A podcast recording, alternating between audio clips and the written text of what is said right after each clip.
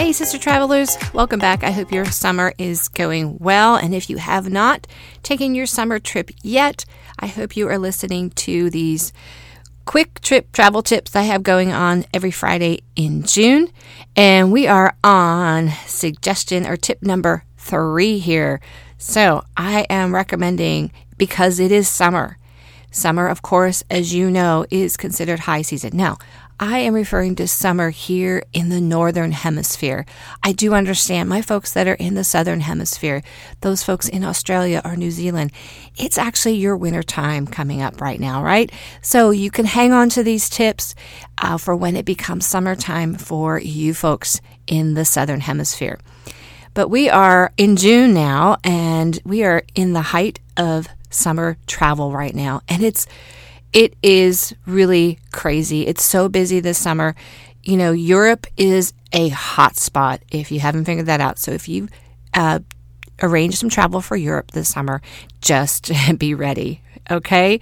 Hawaii, too, I understand, is also very much a hot spot uh, this summer as well.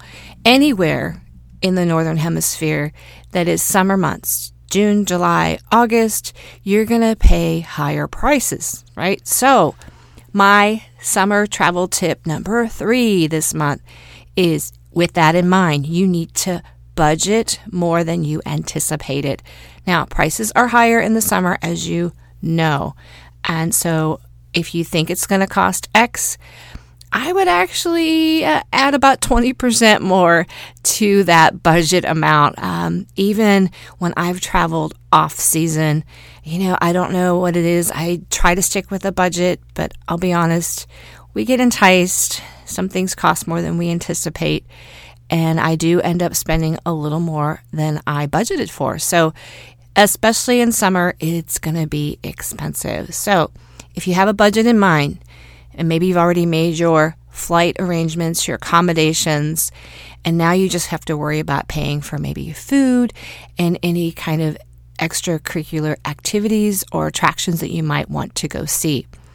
I definitely would allow a little more financial buffer. All right. So give yourself a little more room in your budget for summer travel, folks. All right. That's it for today.